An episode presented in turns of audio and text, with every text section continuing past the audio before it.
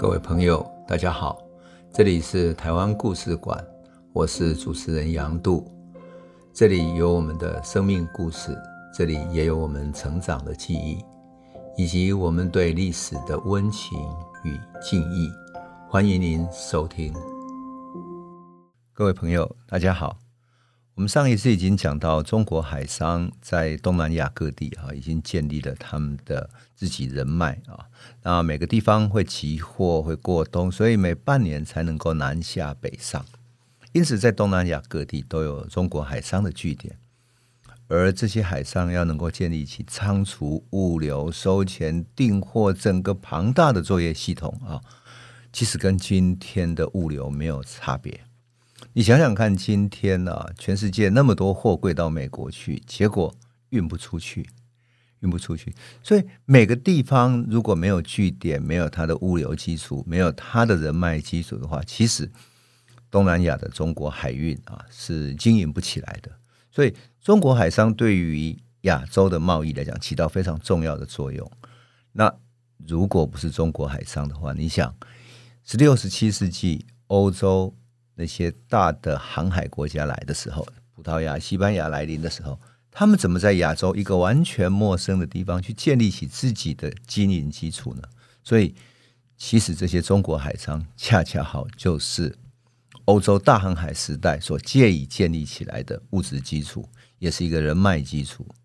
因此，我们说大航海时代或者世界经济体系的建立，不得不归功于原来东亚。就有这些非常了不起的散布在各地的中国海商，正是这一些经济的据点、经营的据点、各地的人脉基础，才能够建立起世界经济体系。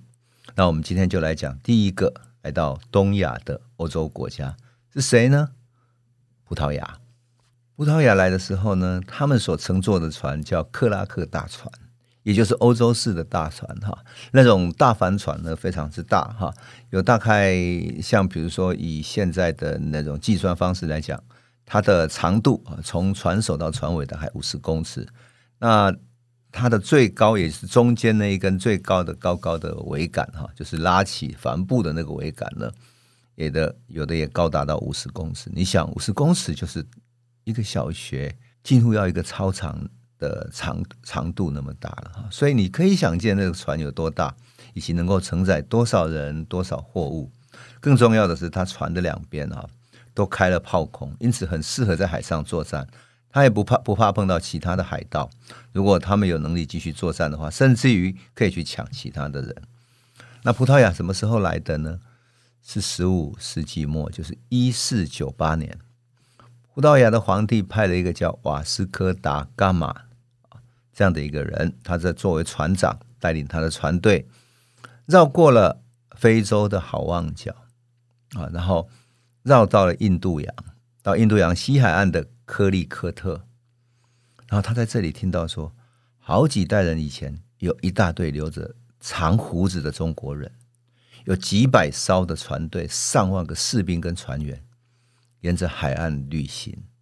听到了这个中国人的故事，像传奇一样的故事。好，那就是郑和下西洋的传说。葡萄牙人很快就知道说，如果不是这些中国人的商船跟旅行，他们要亚洲取得立足之地会困难很多。那葡萄牙人跟中国人那时候的郑和是一样，也是放了奉了国王的命令，要来寻找秦人。我要特别解释一下，葡萄牙人他们所知道的秦人，就秦朝的秦哈，秦人这个说法很有意思。为什么？因为秦人其实是秦朝的时候就已经跟中国有进行贸易的，也就是中亚这一带的啊，比如说契丹啊，或者少数民族这些。因此，他们讲的秦人，其实意味着他们曾经打交道过的朝代是秦朝，就叫秦人。那像比如说日本人哈，叫中国人叫什么？叫唐人。那也有跟汉朝时候打交道叫汉人。我就觉得那些老外在叫中国人的名称的时候，所使用的名词其实意味着他们在什么朝代传出了或者传说了中国人的故事，因此就这样来称呼中国人。那葡萄牙人大约就是从中亚那边听到的中国人，可是他们没有见识过，所以他们叫他秦人。好，那时候其实也没有中国人这个名字啊。那因此日本人都一直叫唐人，唐人，那他的船叫唐船嘛。所以这就是一个很有意思，你从那个名词可以看见每一个朝代啊，跟欧洲打交道或者跟外国人打交道的这种历史的记忆，就在名字里面留下来了，很有意思。那么当时曾经垄断欧洲跟中国贸易的，本来是威尼斯人。威尼斯是一个很有名的商业城市、商业港口啊。可是因为中亚的贸易啊，那些丝路已经中断了。为什么？因为土耳其已经建立了鄂图鄂图曼土耳其帝国了，那是一个伊斯兰的帝国，所以他把那个原来的贸易路线中断之后，欧洲人只好重新寻找通往中国的贸易路线。那在剑桥《中国明代史》里面记载，哈，一五零九年的时候，在满腊加，其实也就是马六甲，哈，做生意的中国人跟当地的国王马六甲的国王有一点点纠纷，于是中国商人就跟葡萄牙人交好。一五一一年的时候，葡萄牙人征服了马马六甲的时候呢，就使用了中国人借给他们的大帆船去登陆。所以，中国商人一直跟葡萄牙人啊保持很友好的关系，然后常常用帆船帮葡萄牙人往返在暹罗跟马六甲之间做生意。那他们曾经在中国人的协助底下，哈，有一个葡萄牙的商人跟一个意大利人曾经开了船，然后往返在广州的河口跟屯门啊，然后回来到马六甲，满载的货物使他们获得很高的利润，赚得盆满钵盈。那消息传开之后，哇哦，这个在马六甲的葡萄牙人就兴致冲冲了哈。那当然，对于葡萄牙国王来讲，他其实为什么会有刚刚讲一五零九年的那个打马六甲？因为一五零八年葡萄牙国王他们下令他的海军哈，帮着这个船队呢去征服马六甲，也就是要把它占领下来。所以你就可以想见，当时的马六甲在欧洲人的眼中已经是一个经商的好地方。他们已经传说了哈，每年有阿拉伯、波斯、印度沿海各地的船舶都到马六甲这里来做生意。那其实到今天哈，马六甲依然还是一个很重要的地方，依然是一个战略要地，永远是绕不过去的。你在呃，从印度洋要绕到欧洲去，要经过那里啊。那么从印度洋要到亚洲来，要经过马六甲，所以。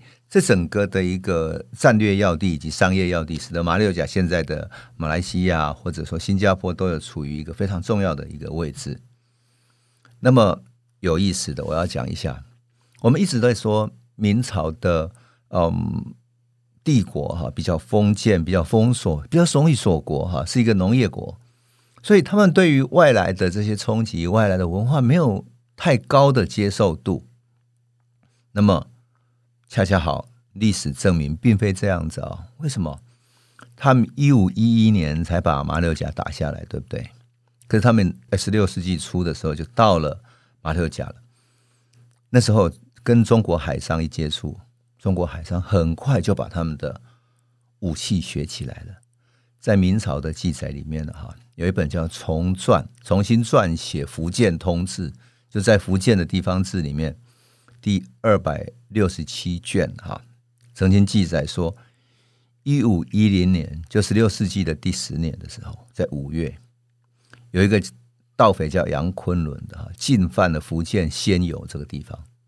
那时候他的知县哈，就叫了很多义民，就是愿意打仗的那种自动自发的老百姓哈，一个叫魏生的，召集了这些人要抵御这些盗贼，他引垒。他就是要建堡垒起来防守，然后要伐一些木头当栅栏去抵挡。然后卫生呢很有趣，他居然跟另外一个典史叫黄管的人哈去攻打这些盗匪，而且呢记载说什么以佛郎机炮一百多个炮去攻打他，打到这个盗匪杨昆仑败走。这个是历史上第一次。为什么要讲一五一零年呢？历史上第一次出现在中国境内出现了佛郎机炮这样的一个名词。那这个佛郎机炮明明是老外的，为什么就会回来了呢？按照学者的研究说，一定是中国的海商从海外贸易里面带回来的，或者是仿制的。那这是中红中文的文献里面第一次出现“佛郎机”这个名词，很有趣，对不对？所以我们就说哈，葡萄牙人刚到中国的时候，很快的这些武器就到中国来了。因此，中国并不是一个锁国的状态，老百姓也不是一个封闭的状态。那当然，一五一零年之后，一五一一年哈，葡萄牙人就攻打了马六甲，攻下来了嘛。那马六甲的这个葡萄牙总督跟葡萄牙王的国王哈写过一份报告，报告里面就说了哈，中国是瓷器和丝绸的巨大出口国，同时也出口什么麝香、大黄、珍珠、樟脑跟铭玩。中国人很喜欢使用樟脑、铭玩啊等等这些哈，在中药里面有各种使用嘛哈。而且他说，中国定期哈大量吸收的是胡椒，也就是香料，东南亚的香料。所以葡萄牙的王室就制定了一个计划，要什么？要全面进军中华帝国。那在一五一二年到一五一六年，就四年之间哈，他们整个就是不断的在。从香港哈，就是现在的香港的东涌、东涌那个那个地方，我们每一次去香港，要从机场到香港的市区，会经过一个东涌嘛。东涌其实就是一个口岸，在那时候已经是一个口岸了。所以葡萄牙的商人就在东涌跟马六甲之间来来回回赚了很多钱，做了很多小生意赚钱。那明朝呢，那些海商也依季节风来到了马六甲，跟他们交易，带来丝绸啊、瓷器等等，多么有意思哈！更有意思的是，我要讲一五一七年，也就是你看啊，那时间都很近，对不对？你看一五一一年才把马六甲打下来哦，一七年，明朝的一个王室的人叫宁王哈，他也是朱元璋的后代啦。明朝的皇帝明武宗跟宁王朱宸濠哈是呃堂兄弟的关系哈。那这个宁王朱宸濠呢，已经派遣的人哈，从广东哦去收买皮张，就是皮甲。好，然后私自呢制造枪刀跟盔甲，并且买了佛朗机的炮作为他的兵器，而且呢，记载里面说他日夜照做不息，就是每天晚上他不断做，他就是为了造反。那么他的党羽呢，借着他的势力贩卖什么私盐，海外私人的盐哈，胡椒、苏木等等，也就是东南亚的这些货物。所以宁王是通过参加了海外贸易赚来的钱去充实他的武器，用这些武器呢来准备造反。后来宁王确实造反了，那明朝的武宗就派了谁呢？武宗就是我们著名的正德皇帝哈，就派了王阳明去平乱。那有意思的是，这个呃王阳明呢，他并不仅仅是一个很厉害的哲学家，没有错。王阳明就是呃蒋中正、蒋介石非常崇拜的那个哲学家王阳明啊。那王阳明不仅仅是在儒家在哲学上有所创建，他在武功上面也非常厉害，很会打仗。他要平定他之前，他在江西那里去到处召集兵马，然后很快的把宁王打败了。打败之后呢，这个明武宗正德皇帝是一个爱玩的人，他在北京建了一个什么？建了一个豹房。这个豹房听说收罗了很多美女啦，然后在里面盖了很多商店啊、酒店啊、歌女、舞妓，还有包括变魔术的各种人，他叫豹房，专门给他玩乐的哈。历史上传说他在里面搞各种淫乐的游戏，差不多就等于罗马帝国沦亡路那个 玩乐的地方哈。好，那结果这个这个家伙呢，听说哎可以攻打宁王，他要亲自来亲征，想不到呢，他从北京到达南京的时候，哇！王阳明已经把他打败了，结果他想说啊，你这么快打败他，那我就没得玩了。他说，他叫王阳明说，那你可不可以把他放回去，我再把他打一次？他想要我再玩一次。当然这件事情没有办成，为什么？因为王阳明说你这个是乱搞，对不对？他的皇室也不同意啊。可是当然了，这个正德皇帝传说了很多故事，比如说他几次下江南啊，跟什么凤姐谈过恋爱，所以有很多恋爱故事以及民间的传说，非常好玩啊。好。这个呢，王阳明我要特别讲一下。王阳明还特别曾经平定了福建跟江西之间有一个小小的地方，因为他原来那个交界的地方啊，是一个三不管地带哈，江西、福建啊、广东这个交界的地带。那这里呢，老百姓因为三不管嘛，所以很很多人穷人就聚集到这里，然后开始在这里聚集造反作乱。后来作乱的范围越来越扩大，因为贫困，因为饥饿，所以范围不断扩大。皇帝就想，那就派王阳明就近去处理。王阳明呢，从江西那里找了许多士兵，因为当时明朝的一些本来他们驻在地的卫戍的那些侍卫队、卫队地方的士兵等等，已经不太能够打仗了，所以他另外招募一群会打仗的，然后另外给他们薪水，就这样带着他去，很快的平定了这个地方的战乱。那把盗匪打完之后，他觉得啊，他其实也很可怜。因为这些人只是因为贫困，因为饥饿。那与其如此的话，他以后必定作乱。你不如帮他们建立一个县，有一个人专门管辖这个地方，所以他就设立了平和县。平和县就在隶属于现在的福建，哈，就是在漳州那边，上面有一个九龙江的上游那里。说起来呢，那也就是我自己，也就是我的祖先所来的地方。我的祖先就是来自于福建平和县，所以我小时候看到我祖父的坟墓上上面写平和，然后小时候不会念，都把它念成和平，倒过来念的啊。后来我去过平和，为什么呢？我要去找一个东西叫克拉克池。王阳明把这些人打败了之后啊，把那些盗匪平定了之后，他设立了平和县，他设立县制。他想，如果设立了一个县，有县长做一个行政区域管理，这还不够，你要让他们能够生活。所以他从江西的景德镇引进了一些工匠，在那里建一些窑。这些窑教他们做什么？做瓷器，做窑，然后烧瓷器。哎有瓷器可以生存下来，他们就会安定了，有家业就会安定下来。第二个，要有教育，好的教育才能够使一个地方学会了知识。有知识就使得他们可以有社会上升的机会，这个地方就不会发生动乱。所以他在那里设庙宇，庙宇之下又设学校，就这样子，这个地方安定下来。等到大航海时代，外国人大量买瓷器的时候，江西景德镇的那些瓷器还不够卖，因为海外的需要量太大了。所以平和这里也开始生产瓷器。那这些瓷器呢，变成外销瓷，然后通过九龙江一直下去到呃漳州那里的粤港，从粤港出去外贸到马尼拉，到世界各地去了。那这个瓷器呢，其实跟景德镇的相差不远哈，都是那里的工匠嘛。结果变成世界知名的。可是到了明朝后期，因为战乱的关系，所以明朝的那些工匠开始外流，外流之后，国外也会做瓷器了。啊，这个技术就外流出去了，所以已经没有人记得当时平和以及江西景德镇这些瓷器曾经那么著名。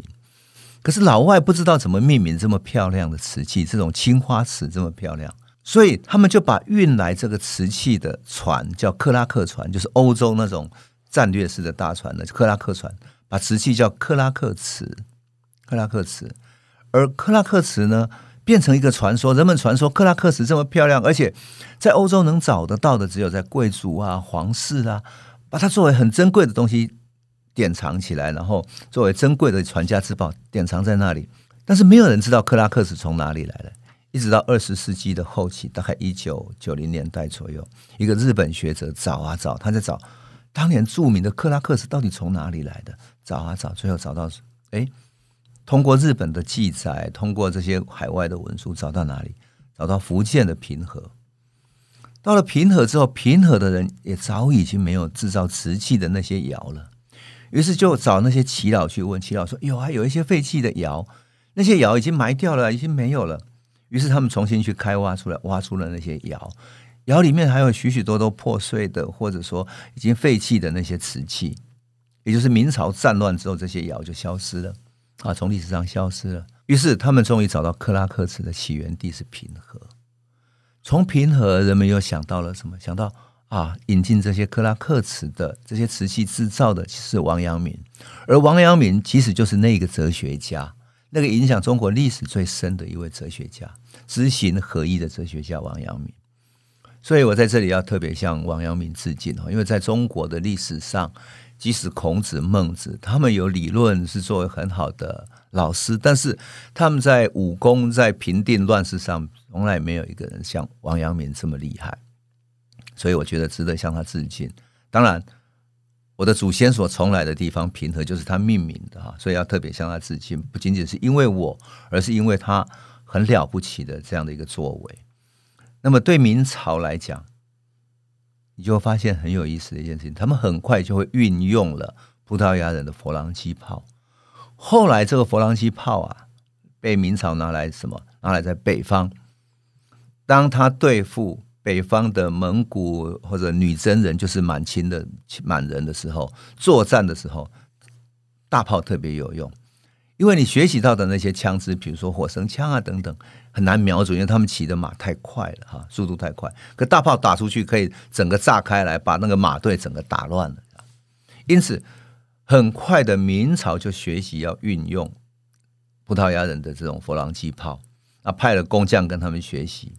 因此，这个在作战里面好几次都使用上了，甚至于到了一五九二年，就是丰臣秀吉攻打朝鲜的时候。明朝都还派了他的军队带佛郎机炮去打。好，我要再讲一个正德皇帝很有意思的故事。为什么？因为这个人真的是好玩哈。那一五一六年的时候呢，也就是呃葡萄牙人到马六甲之后哈，那他们从马六甲到广州，又到了福州哈。为什么？因为他们觉得应该正式跟明朝做贸易，于是他们派了一个舰队。那个舰队呢，有一个药剂师兼部记员哈，叫托梅皮雷斯哈，Pires 啊，Pires。那他作为葡萄牙跟欧洲第一位遣派遣到中国来的大使，他派了一个这个队伍，要去哪里呢？这个叫这个大使带了四五个翻译的啊，那时候翻译的是中国在呃马六甲那边的海商嘛哈，担任他们的翻译员。然后呢，还有带一队他们的人马以及各种礼物。要来哪里？要来中国去拜见皇帝。他们在广州上岸之后，然后慢慢的往北走，最后呢，走到南京的时候，好，刚好碰到南京，也就是发生乱世之后，想要到南京去去帮王阳明把那个陈王再打一次的那个明武宗正德皇帝哈。啊，这个调皮的正德皇帝看到，哎，这个老外也好玩呢，他献来的礼物有那种制明钟，就是像手表那种钟哈。然后呢，那种就现代性的钟嘛，哈啊，那时候还是一个完全新奇的玩意儿。然后还有各式各样的珍宝啦、珍珠等等的哈，他就很高兴。诶，他讲的话还不一样啊，是葡萄牙文。据说哈，据说他想要跟他学葡萄牙文，还见过两三次面。可是呢，他的运气不好，这位皮雷斯运气不好。为什么？马六甲的国王派了大使来，正好要跟正德皇帝报告说。那个葡萄牙人啊，来攻打我们，把我们的海岸攻打得很糟糕、很惨，把我们的土地啊用大炮炸了、烧掉了。所以他来侵略我们，你一定要帮我们主持公道。而马六甲是对明朝是有朝贡的，也是明朝把它当成像属下、属下的那种啊、呃、另外一个王国一样。所以正德皇帝就生气了，说：“好，这个再也不跟这个皮雷斯见面了，叫他回去。”啊，过不久呢，这个明朝的皇帝就。回到北京去了，那这个皮雷斯觉得这样也不是办法呀，他还是希望能够再到北京去跟皇帝再见一面，好好取得一个正式的可以正式贸易的授权，他就可以把他们船直接开过来贸易了。想不到这个正德皇帝太爱玩了哈，听说到北京之后去豹房或者去哪里玩，玩到的掉下水里面去着凉了，着凉之后就病死了，意外这样就死掉了。当然，他很容易着凉，可能跟他身体虚弱有关系，太爱玩了。那结果呢？他死掉之后，他后面接续的皇帝觉得这根本不是一个办法，就不愿意了。于是下令说：“我们跟葡萄牙再也不打交道了。”于是他的路就就断绝了。所以这个皮雷斯最后只好回到广州去。就这样子呢，皮雷斯的第一次大使这个使节团的任务没有完成，没有完成。好，那么几年后，到了一五二二年。葡萄牙派了第二个使节团出来了，他们希望能够继续的请求明朝的皇帝允许他们来正式贸易。可第二个皇帝会不会同意呢？那明朝的这一场这个第二个使节团会有什么结果呢？好，我们先这个留个悬念哈，那我们下一集再来继续讲。谢谢。